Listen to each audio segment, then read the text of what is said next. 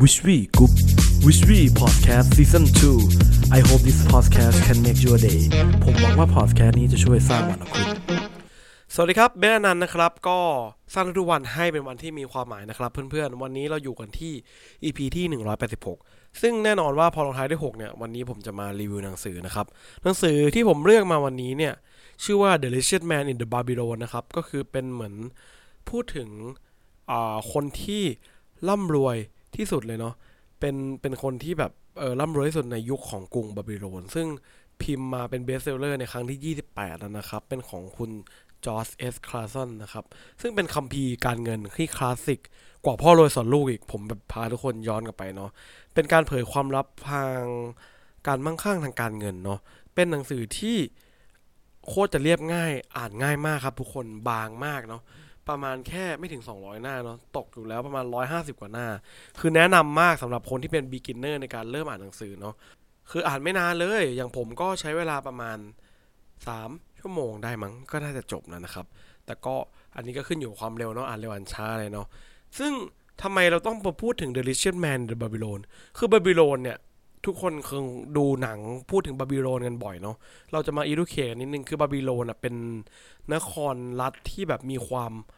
มั่งคั่งที่สุดในยุคโบราณ เพราะว่านี้ครับพลเมืองของคนในบาบิโลนอะเป็นพวกที่มีฐานะร่ำรวยที่สุดในยุคนั้น ซึ่งคนบาบิโลนอะเป็นวัฒนธรรมที่แบบเจริญมาก มีวัฒนธรรม มีงานศิลปะ มีงาน art ซึ่ง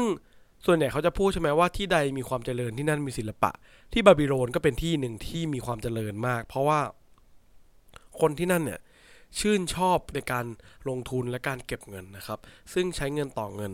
พวกเขาเนี่ยจัดหาให้ตัวเองในสิ่งที่ทุกคนปรารถนา นั่นคือรายได้ของบาบิโลนนะครับ ซึ่งเป็นเรื่องที่สนุกแล้วก็พาพาย้อนกลับไปนะครับ เรื่องเล่าของหนังสือเล่มนี้เนี่ยถ้าจะให้ผมสรุปกันง่าย ๆ คือว่า จะมีลักษณะการเล่าคล้ายๆ กับหนังสือเรื่องพ่อรวยสอนลูกที่มีการเดินทางไปสู่การตั้งคำถามมากมายในกรุงบาบิโลนจากคนที่ไม่รู้อะไรเลย จากคนที่เป็นทาสหรือเป็นช่างตีเหล็ก หรือเป็นคนที่ไม่มีรายได้เนี่ย ก็ไปถามบุคคลที่รวยที่สุดในบาบิโลนว่าเออทำไมเขาถึงได้รวยได้ขนาดนี้เนาะเออมันมีเป็นเพราะอะไรแล้วเขาก็ได้บอกเล่าเรื่องราวของเขานะครับ วันนี้เนี่ยผมจะ เอาบางส่วนของเนื้อหาในการพูดคุยในหนังสือเล่มนี้มาเล่าให้ฟังนะครับ ชื่อที่ผมจะเล่าวันนี้คือเรื่องของกฎ 5 ข้อของทองคำนะครับ ซึ่งทองคำเนี่ยเปรียบเสมือนกับทรัพย์สินในยุคของบาบิโลนก็หมายถึงว่ากฎ 5 ข้อของความมั่นคงอะไรประมาณนี้เนาะข้อแรกเนี่ยเขาบอกว่า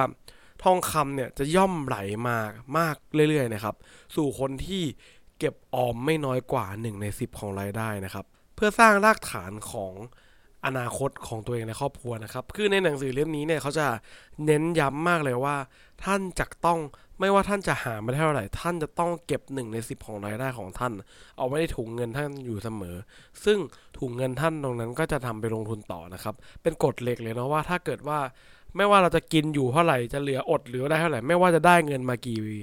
กี่เท่าไหร่เนี่ยกี่ทองคำกี่ก้อนหรือได้เงินมาอะไรเงี้ยก็จะต้อง ก็บให้ได้หนึ่งในสิบของรายได้นะครับ ซึ่งกฎทองคำข้อแรกคือ จะต้องทองเนี่ยจะเพิ่มมากขึ้นเมื่อคนคนนั้นเก็บหนึ่งในสิบของรายได้ทั้งหมดนะครับ ซึ่งเป็นหลักการพื้นฐานในยุคสมัยก่อนที่ไม่รู้จักคำว่าการออมเนาะซึ่งอันนี้เป็นแบบสิ่งที่ซิมเพิลแล้วก็ดีมากๆเลยเนาะใครที่แบบยังไม่เคยเก็บออมเลย ก็ลองใช้สูตรนี้ดูนะครับหนึ่งในสิบของรายได้นะครับ เรามาดูข้อที่ 2 กันต่อ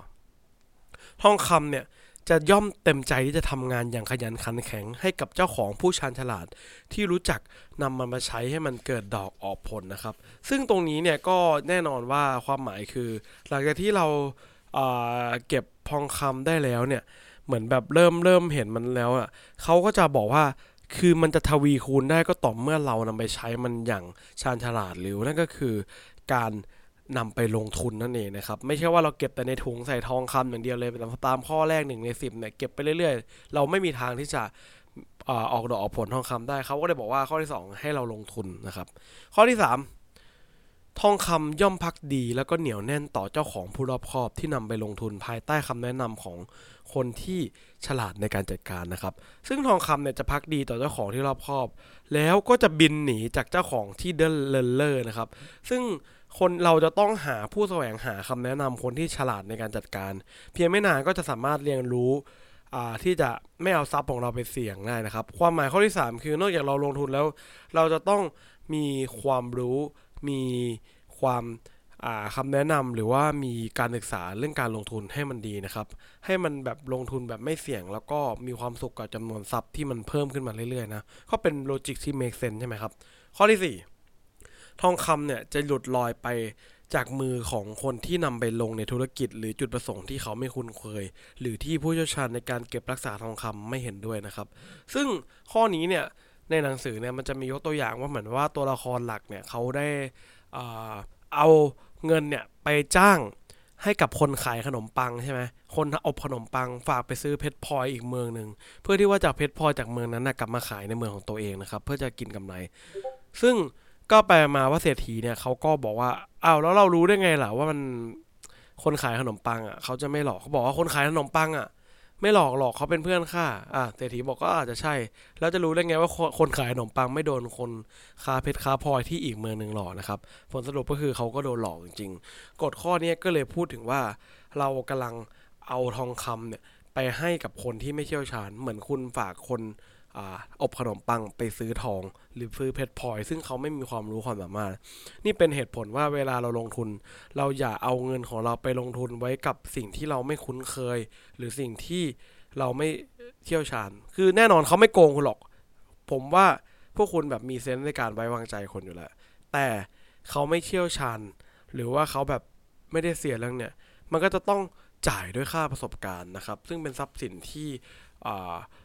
โอุตสาห์อ่อนไว้ใช่ไหมผู้ฉลาดที่แท้จริงอะคือคนที่ลงทุนภายใต้คำแนะนำของผู้เชี่ยวชาญของเรื่องนั้นๆนั่นเองนะครับ และนี่คือกฎข้อที่ 4 ที่ผมชอบที่สุดใน 5 ข้อนี้ มาถึงกฎข้อที่ 5 ครับ ทองคำย่อมหลบหนีจากคนที่บังคับให้มันหารายได้แบบที่เป็นไปไม่ได้ หรือจากคนที่ทำตามคำแนะนำความล่อใจของคนเจ้าเล่ห์และอุบายนะครับ ซึ่งข้อเสนอที่แบบเพ้อฝันมักจะวิ่งหาเจ้าของทองหน้าใหม่เสมอทำราวกับว่าเป็นเวทมนต์นะครับ ซึ่ง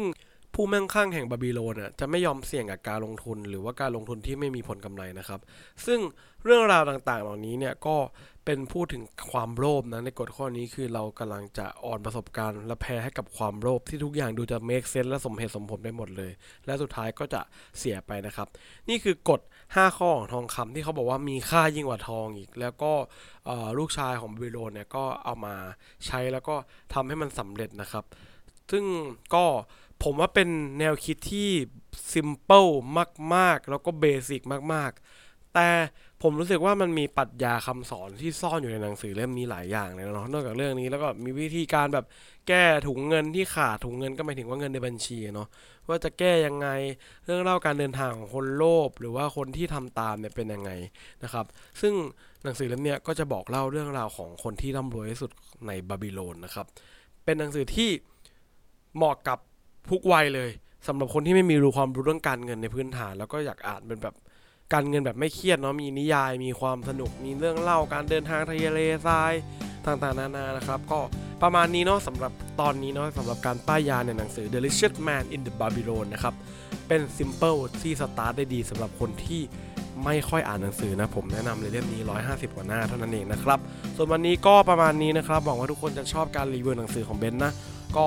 ผมหวังว่าหนังสือเล่มนี้มันจะช่วยสร้างวันของคุณนะครับผม สวัสดีครับ